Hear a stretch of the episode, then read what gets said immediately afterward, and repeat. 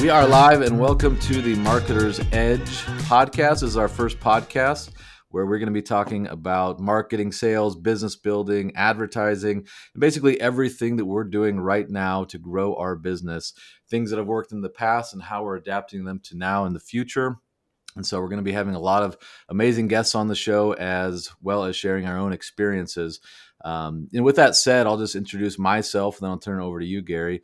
My name is Jared Mast, and I've been a direct response copywriter, advertiser, marketer, content creator for the last 10 years or so.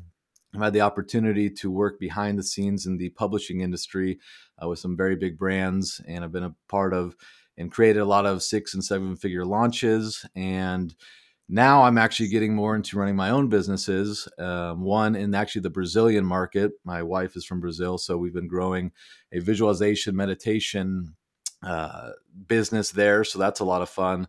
And then actually, I don't know if I told you, Gary, but I'm in the process of acquiring a travel blog. And so that'll be a fun, unique experience. And I'll be sharing ways that I'm going to be monetizing it, growing it, and kind of building it out into a bigger business. So stay tuned for that because we're going to be giving you a lot of concrete examples of what's working and not working as well. And so with that said, I love marketing. I'm a geek about it. And that's actually how I met Gary, through a mutual friend and client. And we hit it off and we would talk, for a long time on the phone and just geek out on this stuff. So we said, let's start a podcast together and just share our knowledge with the world. And with that said, I'll let you introduce yourself, Gary, and your background and, who you are. All right, sure. Well, but first of all, Jared mentioned earlier how we're going to talk about the past, things we've learned from the past and what's being applied here to the present. And I clearly represent the past. I am the retired CEO of really the world's most successful and most respected personal development publishing company, Nightingale Conant. I retired in 2014, but I've kept my foot in the door. I love, like Jared, we really share this passion for marketing. It is a playground. It's a fun sandbox to play in.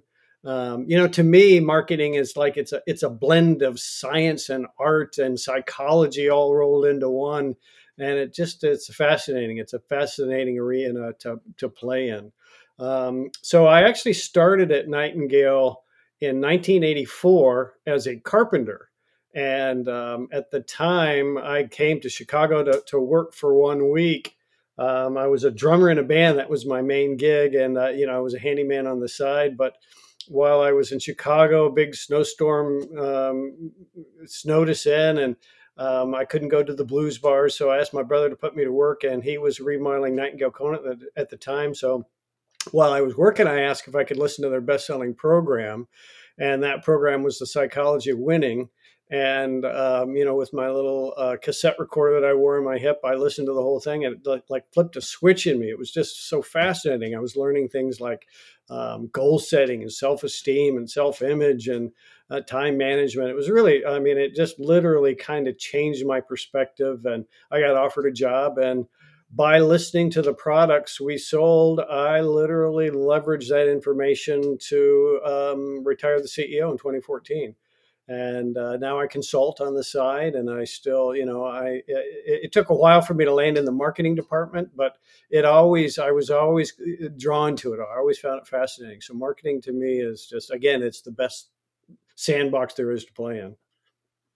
Yeah, I always think of it like a chess game to me. It's very stimulating. You're always trying to get one step ahead of the competition, trying to figure things out, where you're moving the pieces and whatnot. So it's very intellectually stimulating and fun, and it helps when there's dollars behind it too, and you're making money that way. Why don't you also tell people, from the time you got there, how big did you grow the company to? Because it's quite astounding.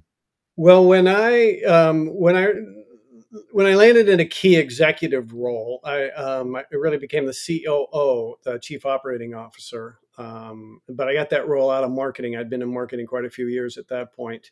And it was interesting. We'll talk about this in depth, perhaps in a later podcast. But we had been primarily focusing on direct mail. And that's how we acquired customers. That's how we upsold customers for the most part. But I had my eye on radio because people listened to our products in the car. Audio products is what we sold. We sold CDs, and people, we knew they listened in their car, and we knew that they listened during commute time. So to me, it was like, come on, it's just common sense. Let's advertise on the radio during commute time and see what happens. So that's what we did. And we literally doubled the size of the company within 3 years by doing that. By shifting, taking all the funding that we were pumping into direct mail and shifted over to radio. And so these were just 60-second spots on the radio, and it was a lead gen too. It was like we gave away a freebie. Call and get this free thing. And the core product was transforming debt into wealth, as a matter of fact. And I actually hired a guy. It was really the best thing I did was come up with the idea, but I hired the guy that knew the radio industry, and he's the one that really took us to, he took it to the top. So teamwork was, very important part of it.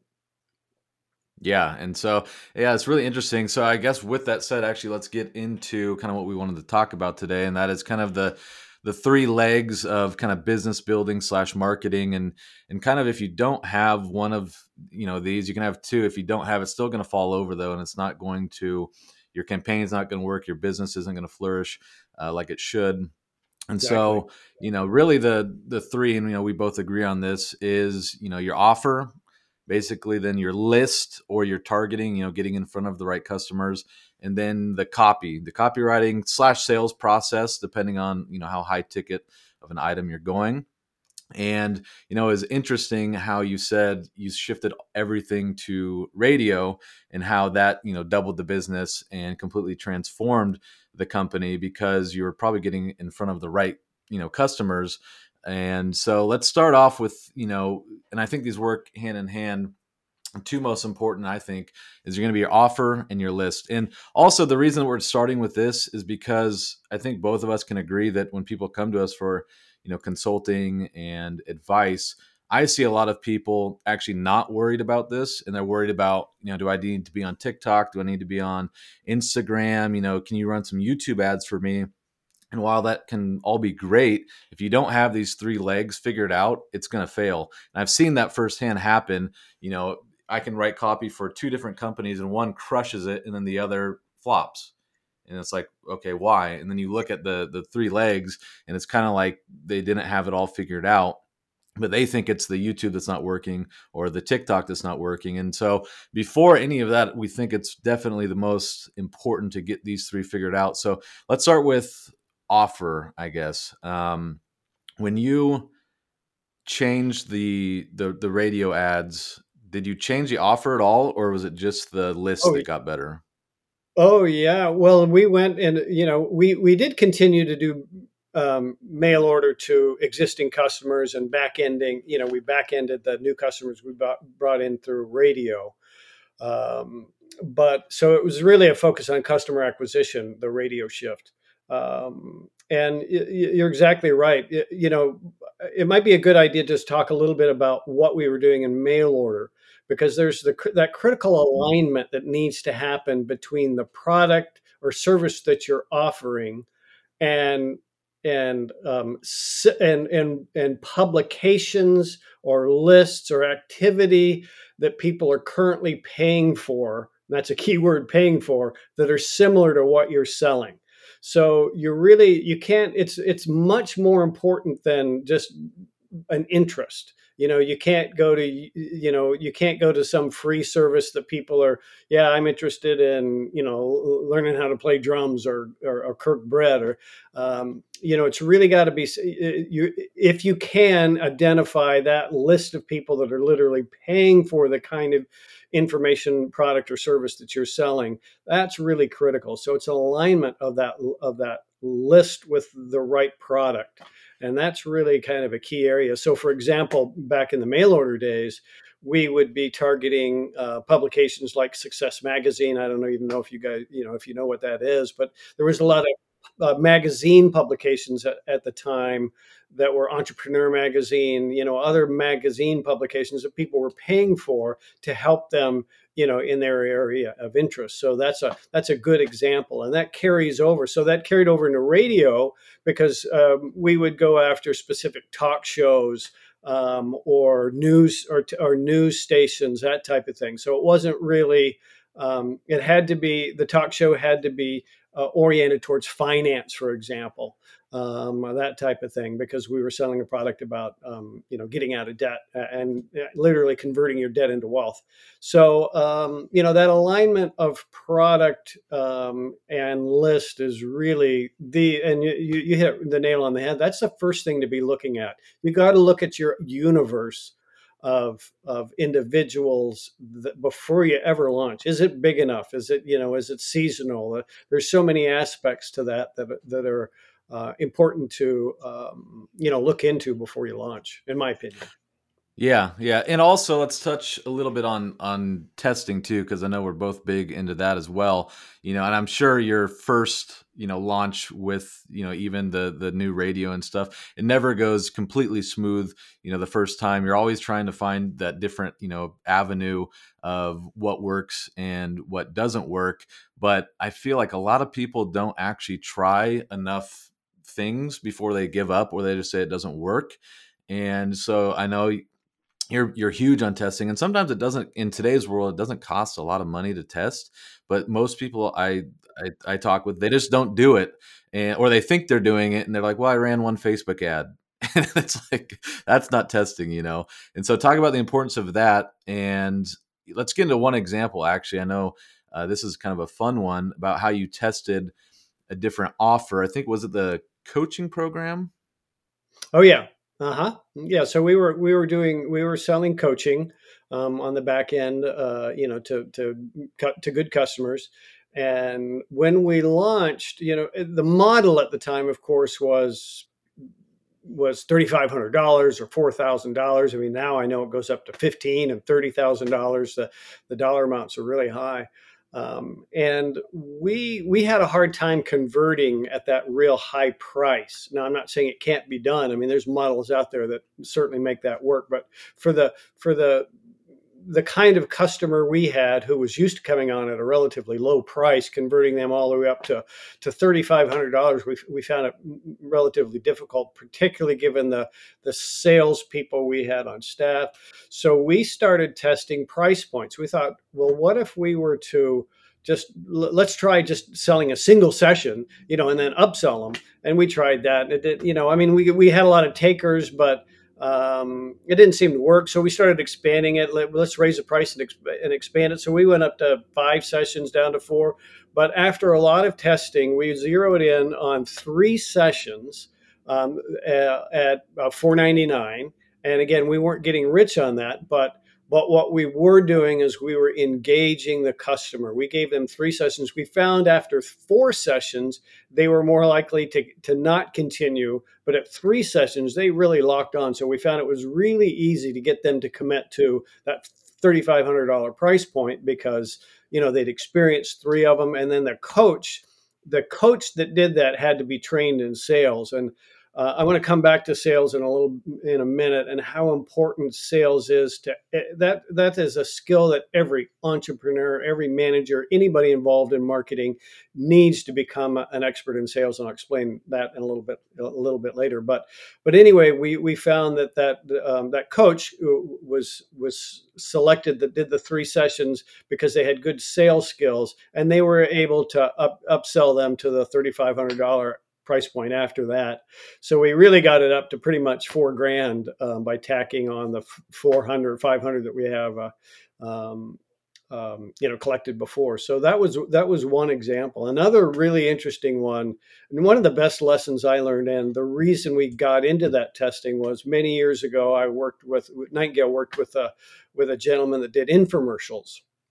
And he convinced us to try a bunch of infomercials with him. And he had this long run on TV. This was extremely successful. And he would go in, he'd set up his own studio. And I remember at the time, most people were paying $100,000 to do an infomercial, and they hired agencies, and there were big productions. And he would go in and he set up his own studio. Would cost us $10,000 a shot. He would shoot 10 different infomercials over a period of a week, and he would test, and we would go on TV and test all 10 of them. And they would typically be different products, not so much different offers or variations of the same product. It was always a different product, because that's a market that's big. When you go into infomercials, it's hard to target that market the way you can with mail order, for example. But we found that 1 out of 10 of those infomercials would work, and you could run that for a couple of years, and so you would far surpass you would earn back the money you lost on the other 9 that you lost money on, because you got that 10. And that was one of the greatest lessons I've learned in marketing, and it really ultimately became our strategic plan as a company, that we are a company that doesn't assume we know what works. We don't, if we hire an agency, we're going to make them test. Or if we do it in-house, we're going to test. And our strategic plan was all about test, test, test, test, test, because you test your way to success. And that's literally what we did as a company. And, that's such a huge and important part of marketing. Yeah. And it's fascinating to see like what will work and what will not work. Because sometimes, you think you're in one industry and this campaign did really well, and so you're going to take it to this other industry, and sometimes it flops. And then sometimes the thing that you thought would never work in a million years works amazing. And sometimes you don't know why. And that's another important lesson too, is like, don't get caught up in you trying to be right. Like the numbers tell you everything, but surprisingly, there's a lot of entrepreneurs that, I don't know if it's ego or what, but they have this fixation on like, this is my idea and it needs to work. But at some point the numbers just don't work. And if you want to be, at least profitable in your business, you have to look at the numbers and say, okay, this isn't working, or this is working, and let's keep going, down this path, or we got to change directions. I mean, and something simple too. I mean, just headline changes. We in pricing too. I mean, we launched a product, what was it, a month ago, I think, and it's a digital download one. And we tested 2 things. One, price, the $97 versus the $297, and the $297 actually worked much better. I think just because the perceived value then was higher, which is also nice for the profitability of the business. But then we also just did 2 headline changes too, and conversion went up like 3%, just because we changed the headline, because the first one I don't think was wasn't hooking people in enough. And I know you've said too, in just in mail order, I mean, you've seen 100, 200, 300, 400% lifts just from one headline change. Headline. It's crazy. Just a headline. And when you're talking customer acquisition, that's a big number. That's a big number. So yeah, just a headline. Well, of course, to me, the headline is everything. If it's an email, it's the subject line, and then it leads into, the headline of that landing page, but, or the page on the email. So yeah, headlines are, boy, you just got to really think about that and test. Test headlines. You had an interesting story a while ago, like maybe a year ago, or maybe it was a little longer than that, about how you were going to try something. You tried something you didn't think it was going to be a big deal, but it really went through the roof. Do you remember what that was? It was something you did with your wife. Yes, it was. It was actually. So it was part of our marketing in. On our YouTube channel and stuff. And that's how we actually kind of got into the mindset visualization stuff. So it's kind of a personal development brand. And I remember one time we put out a meditation, because at first we thought people really wanted to know. They thought they wanted to know the specifics about, at the time we were into health and everything, about like what to eat, what to work out, all this kind of stuff. And it just wasn't hitting. And then we did a meditation and we put it on there, and it just went crazy. I think even it's our highest performing video. It brings in, thousands of subscribers, every month. And we found out that people didn't really care necessarily about the specific of like, I need to do this program or that program to lose weight or change my life or, be better. They wanted to know the mindset of it. And so yeah, I thought, I was like, you know, I don't know if this is going to work. We have never really done anything like this. And now those are our number one performing videos. They outperform every other video. People come back to them. They share them. We figured out they're sharing them on WhatsApp. And so we said, oh, this is interesting. You know, they're sharing them with their friends and stuff. So we just really doubled down on that and started doing that a lot more. And then we found the same thing with even Instagram. You know, we grew the page to about 280,000 people now. And we're about hovering around 30, 35, 40, seeing a little bit of growth, trying all these different kinds of posts. And when we looked at the data, we realized that videos were driving all the growth. And so we said, we're going to cut everything else for a while. Nothing else. We're only going to do video. And we cranked it up to like 8, 9 videos a day, which seems, some people were like, that's too much. You're going to annoy people, blah, blah, blah. Well, it didn't. And then, you know, within, I think 4 months, we got up to about 200,000. And then another 2 months after that, we're 260,000. And we've hit a little bit of a plateau. And I think that's part, you know, to some platform changes and whatnot. But yeah, you never know sometimes what's going to work. I, again, thought it was not going to work at all. And so just look at the data. I mean, and it'll tell you whether something's working or not. And sometimes, yeah, that's when you double down on it. Like when you went to radio, you see these explosive growths. Once you figure out that channel, man, it's fun because you see some just phenomenal growth. And let's talk also about the list really quick, because, you know, that reminds me of just how important that is as well. And this was because just recently we were listening to, he's a Brazilian YouTuber as well. And he started this comedy channel a long time ago, and he grew it to about 3 million people. I mean, was doing great. But he was like, you know, I did this because I just saw some growth, but I'm not really passionate about comedy. I don't think of myself as a comedian. I like more this business growth strategy, all this kind of stuff. But they said, the publisher came to him and said, you know, we want to do a book deal with you. You got 3 million followers and we're going to do a book deal, and you're going to, you know, then there's going to be this and this and this. So they launched a book, and guess how many books they sold on their launch week? I have no idea. They sold 50 books. 50. That's it. Out of 3 million people that loved this guy, followed him and stuff, 50 books were sold. I mean, it was just a total failure, total flop. But it's because basically the people that were watching him, they just liked this comedy. They don't want his book. They didn't want his advice, none of that stuff. And so the list is so, so important, and your targeting is so, so important. And some of these metrics, I think, sometimes confuse people. You know, they're like, I got likes, I got followers, I got this. And sometimes with the right list, that's very good. But that doesn't mean anything unless people buy from you. And so that list, I think, is just so important. And there's so many different strategies with joint ventures and referrals and all kinds of other things that I think are so underutilized. And we're going to get into that in a later podcast episode. But just remember that just because you have a follower or you think that somebody might buy from you, it doesn't matter. You know, if they don't, then, you know, you need to look at a different strategy. And so, you know, like I said, we hit on the importance kind of, you know, the list. And then, you know, let's talk about the offer too, and how that can completely transform, you know, your business or sales.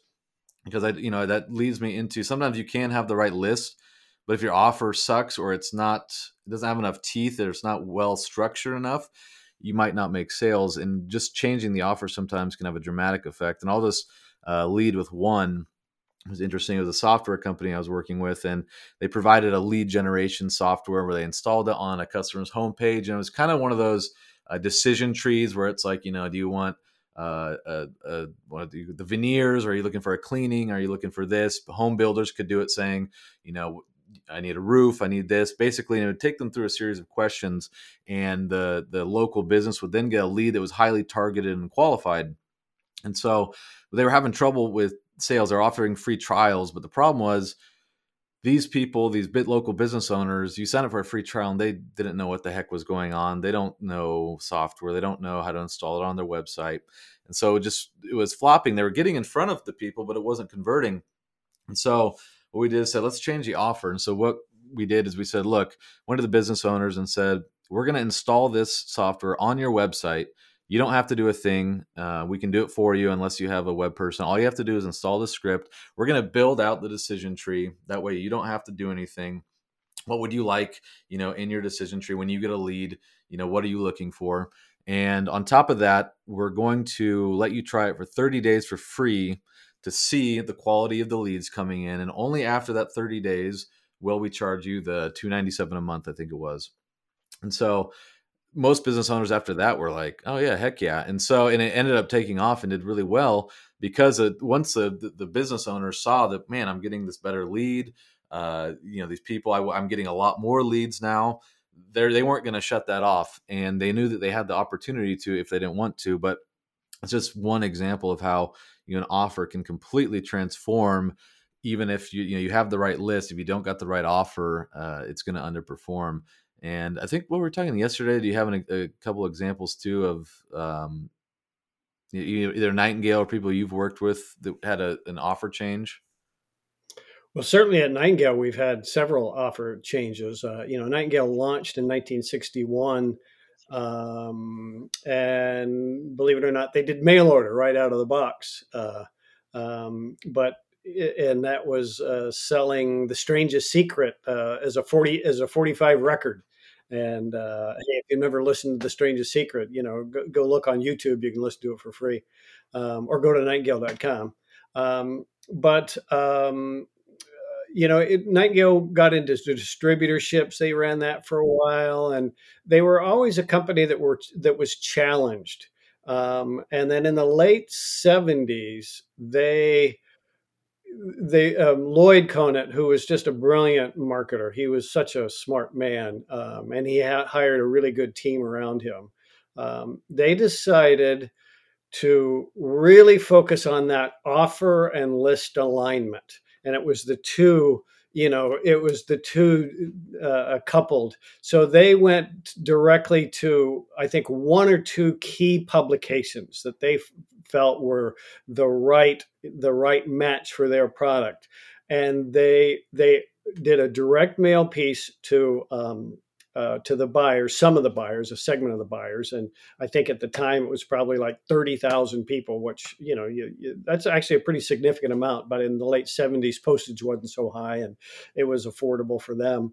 But what they did was they made their offer a free trial offer, and it's what the old school marketers call the puppy dog close. And the puppy dog close is, you got a mom and a dad and a kid walking by a pet shop, and the kid wants a dog and convinces him to go in, and the store owner says, well, why don't you just take this puppy home with you for a few days? No obligation. If you don't want to keep it, you just bring him back. And of course, once you get a cute puppy home that the child loves you, there's no way you're going to take the puppy back. So, and it was the same concept. The free trial was, we'll send you this title, and it was at the time it was Lead the Field by Earl Nightingale, and no cost to you whatsoever. It'll show up as a cassette package. And you listen to the whole thing, and in 30 days, if you don't like it, just simply return it to us.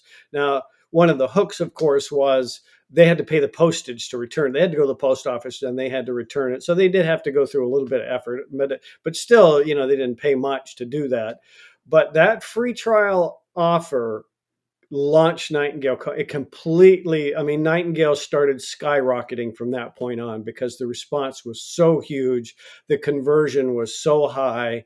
And that's really what grew Nightingale into, such a big publisher that dominated through the 80s and the 90s and, into the 2000s.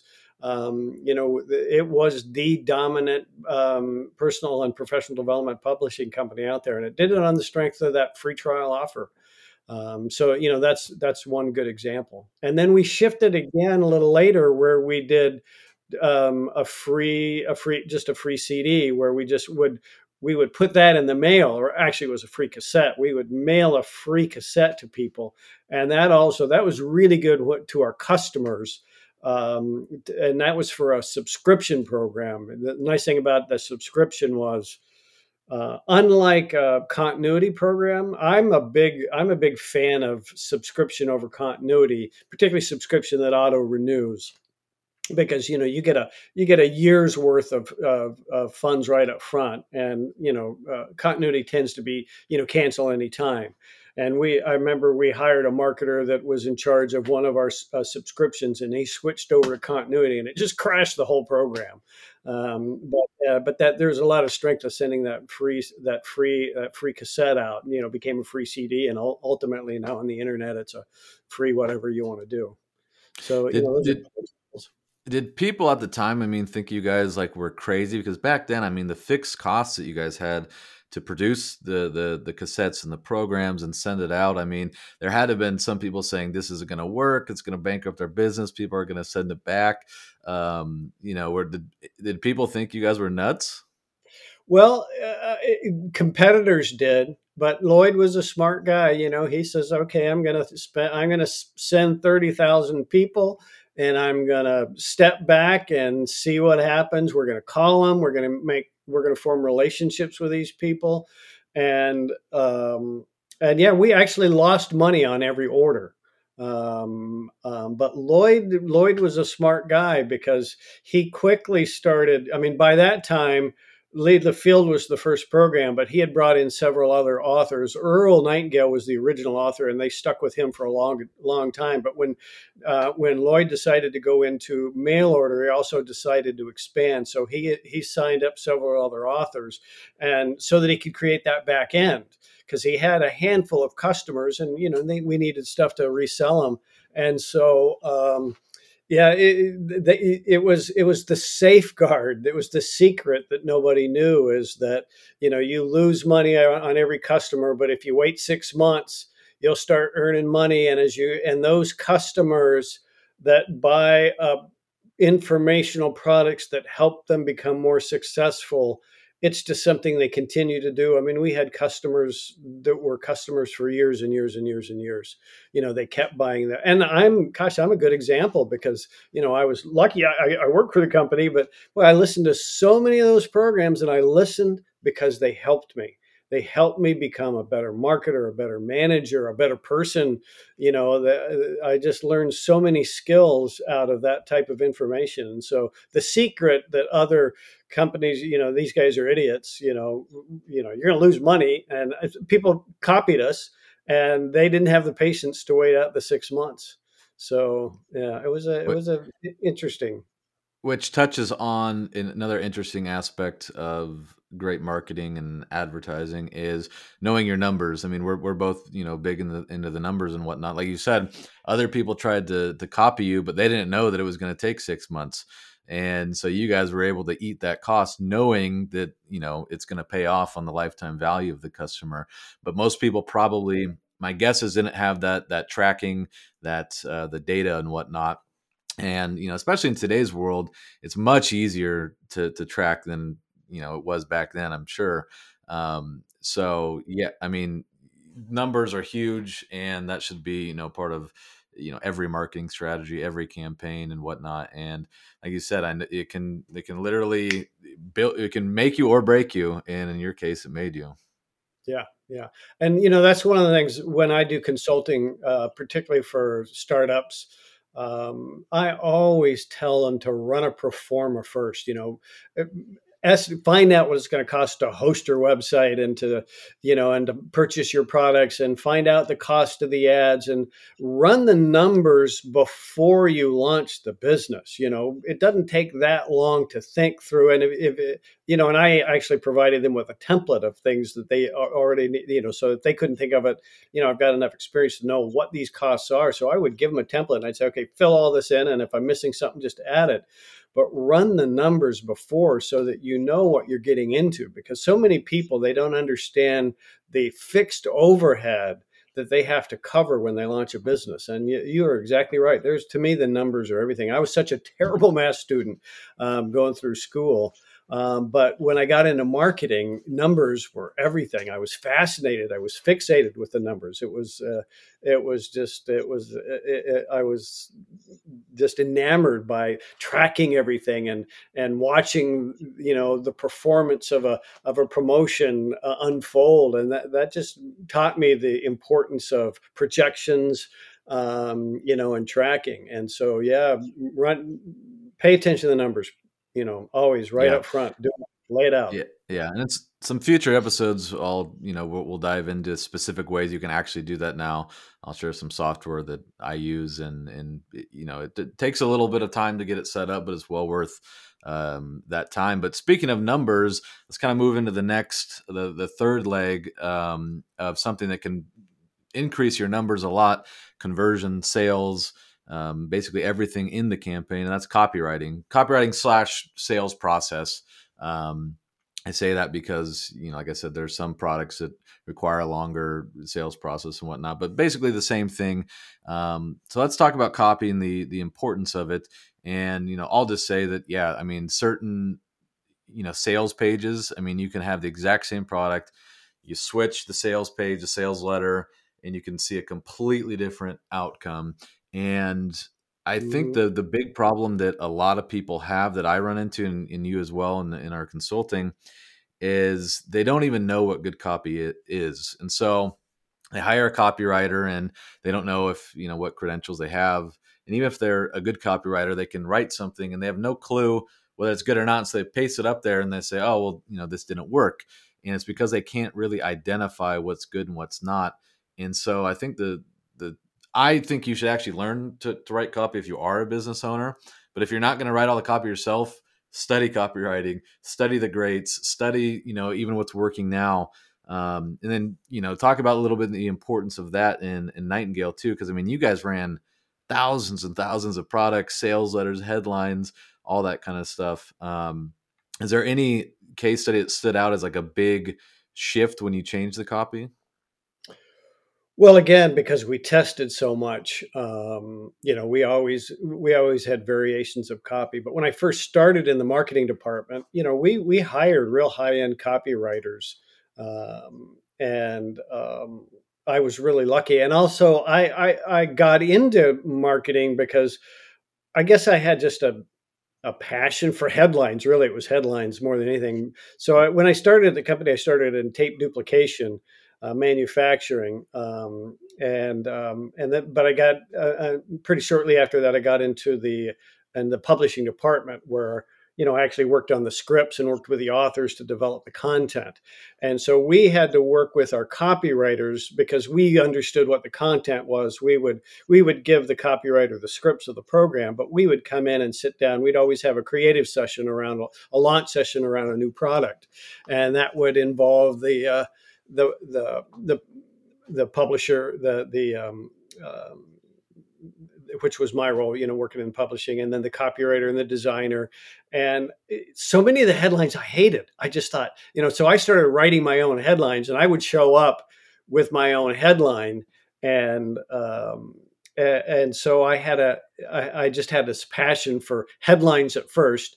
And they ultimately would use one of my headlines. I'd come in with 10 of them, you know, and whether it was through just like, geez, here goes Gary again. I don't know why they took it, but you know, many of those products work, but you know, it taught me the importance of headlines because ultimately we just would do simple tests of headline tests head to head.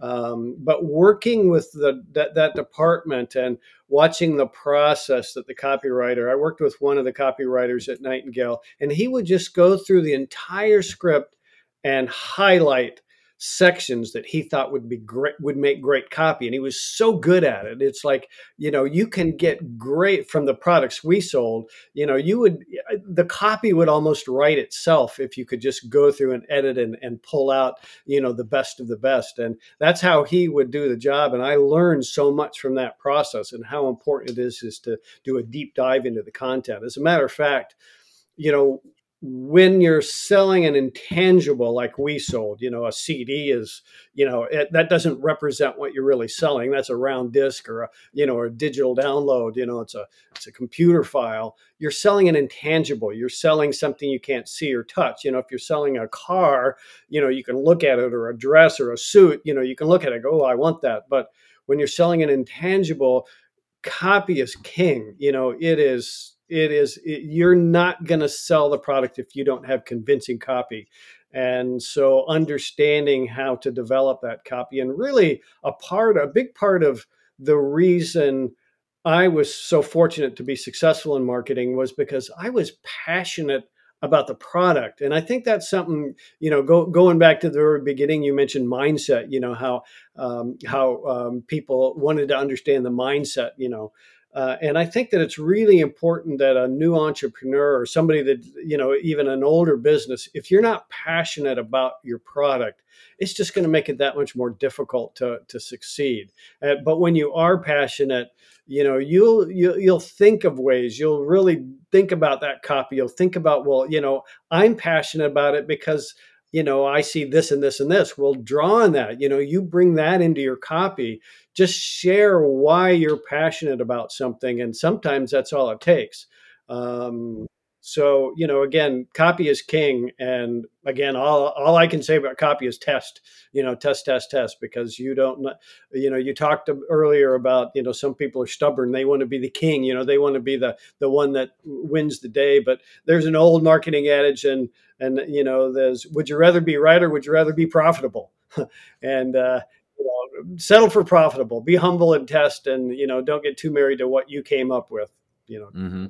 Well, and speaking of testing, it's interesting just how the psychology of emotions come into play, especially when selling, you know, intangibles or even tangibles too, and how just changing certain wording and framing it in a different way can completely change how people think about you and your product. I remember I read a study one time, they were talking about when they were trying to pass the estate tax, and they would go to people and say, you know, do you think wealthy people should have to pay, you know, half their income or whatever the rate was when they pass away? And these people said, oh yeah, you know, they're rich, they got a lot of money, of course, yeah, tax their estate. And then they went back and they said, well, they changed the name to the death tax. They said, well, do you think that when you die, you should, you know, give up part of your wealth? You know, you pay taxes your whole life, and when you die, should you have to as well? And they said, No, that's not fair. I mean, when you die, you shouldn't have to pay taxes. I mean, yeah, it was really interesting. The same people changing the mindset just from the fact that, like, they think about themselves when they die. Should I have to give up, you know, half my wealth? You know, if I work hard and I pay taxes my whole life. And so it was the same concept, but they changed the psychology and the emotions around that. And it completely changed people's perception of, you know, this bill that they were trying to get through. And so, you know, one of the things I always try and do is look at the deep psychology of why people really want to buy, and then try and overcome those objections or why they can't buy as well. And I mean, you were talking about, you know, some of these high ticket products and stuff. And a lot of people, you know, they could convince the buyer, say me, you know, like, I'm really excited, I want to do this. But deep down, if you're selling something over $2,000, $3,000, $4,000, that man is, if he's married, he's going to have to convince his wife too. And so you need to hit on those points as well. And so whatever you're selling, you have to look at the deep underlying reasons as to why people actually want to buy. There's, you know, sometimes people say one thing, but deep down, you know, they're feeling something different. And so I always try and target, you know, emotions and really, you know, get that, because emotions, you know, that's what moves people to buy. And you can then support the logic and the reasoning, you know, I guess you support it with the logic. But yeah. And so we'll again, in the future, dive into, you know, one of those episodes, but yeah, you know, one of the things I love to do, and anyone, go ahead. No, go ahead and finish up. I'll come back. Oh, I was just going to say, I mean, one of the things that I think anyone can do right now as well, I mean, just go through, type in on Google, you know, swipe file, old, you know, sales letters, and just start reading those. I mean, when I'm in the jacuzzi, I have a whole, I don't know where it is, it's in my office, but I mean, I got this thick of just old sales letters and headlines and all that kind of stuff, and just read the winning campaigns, and you will, your mind will start thinking about your own business and how you can incorporate it into that. And so I think that's one of the easiest things you can do. It's free, doesn't require any money. Just go online, type in, you know, top performing sales letters of all time, best headlines, whatever it is. And I think you'll see a dramatic increase in your copy, or at least you'll be able to spot where the gaps are in your copy as well. Mm-hmm. If you're, you know, one of the thing I was going to say is that if you're fortunate enough to have a sales rep, or even if it's a competitor's rep, if there's a way you can expose yourself to that pitch, because I went through a period where I had all the marketers sit in and take telemarketing calls. It seems to be a lost art, actually, because we had a whole inbound telemarketing department where we encouraged customers to call and ask questions. You know, if you've got a question about this program, don't hesitate. Gave them a toll-free number. And that gave us an opportunity. Our reps were trained, you know, I mean, we tried to only keep people, particularly in the sales department, that were very passionate about the products. And, so when you sat in and listened to those sales reps, you would see how the words they used to impact the buyer. So they would call into, you know, my CD's broken. Can you send me a new one? Of course. And hey, did you hear about this new program? So it was really a great upsell opportunity for us.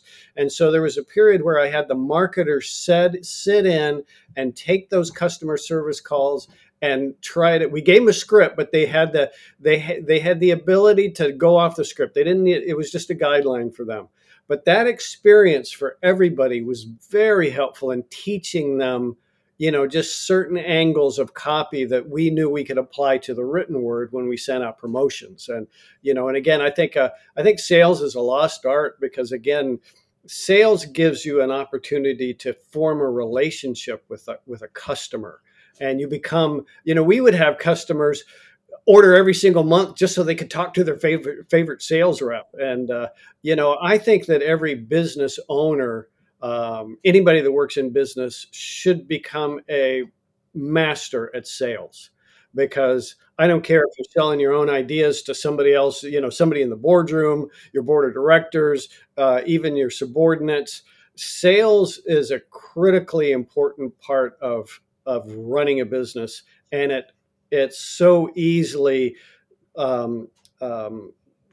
impacts and helps with copywriting. You know, just that process of learning how to sell, learning how to articulate the benefits of what you're offering, translate very easily into copy. Yep. We'll do a future episode specifically on that as well. But with that said, I think, you know, just want to, you know, kind of do a recap here about like we said, the three big things, you know, that I think anyone can focus on, you know, in their business right now. If you're not seeing the results you want, or, you know, go back and kind of look at your offer. You know, is it compelling? Is there guarantees? Does it give people a big enough reason to say, you know, yes, I want to be a part of this. And then, you know, look at like your list, you know, are you targeting the right people? And I'm not, you know, talking just about a Facebook audience, you know, you're interested in the Facebook interests and whatnot, really trying to get deep into who that is, because most likely you identify there's a lot of other avenues that you can go down to target the right people. And it's not just Facebook, YouTube, or TikTok. There's a lot of other strategies, and we'll be sharing that in the future episodes. And then, you know, your copy as well, go back and look. And, you know, are you even running multiple, you know, variations of copy? And if not, definitely implement that, you know, as fast as you can. And then just start studying great copy as well. And then, like we said, you let the numbers do the talking. And, you know, if you don't have any numbers or basically software tracking anything, we'll be talking about that in future episodes as well. But with that saying, this has been fun, Gary. This is a first great episode. Do you want to add any more comments? Yeah, I do. You know, just as Jared mentioned, you know, you've got three legs of the marketing stool. And if you don't put equal emphasis on all of them, it's only three legs. You know, you slack off on one, that's gonna tip over and you're going to fall on your ass. So it's very important that you pay attention to all three of them and give them equal weight and equal importance, because without, you know, understanding your list, your you know, your product or offer, you're going to be in trouble. Yeah. So, and with that said, the next three episodes, we're going to dive into each one of these a little more in depth. So if you're interested, hit the subscribe place wherever you listen to your podcasts. And thanks for listening, everyone.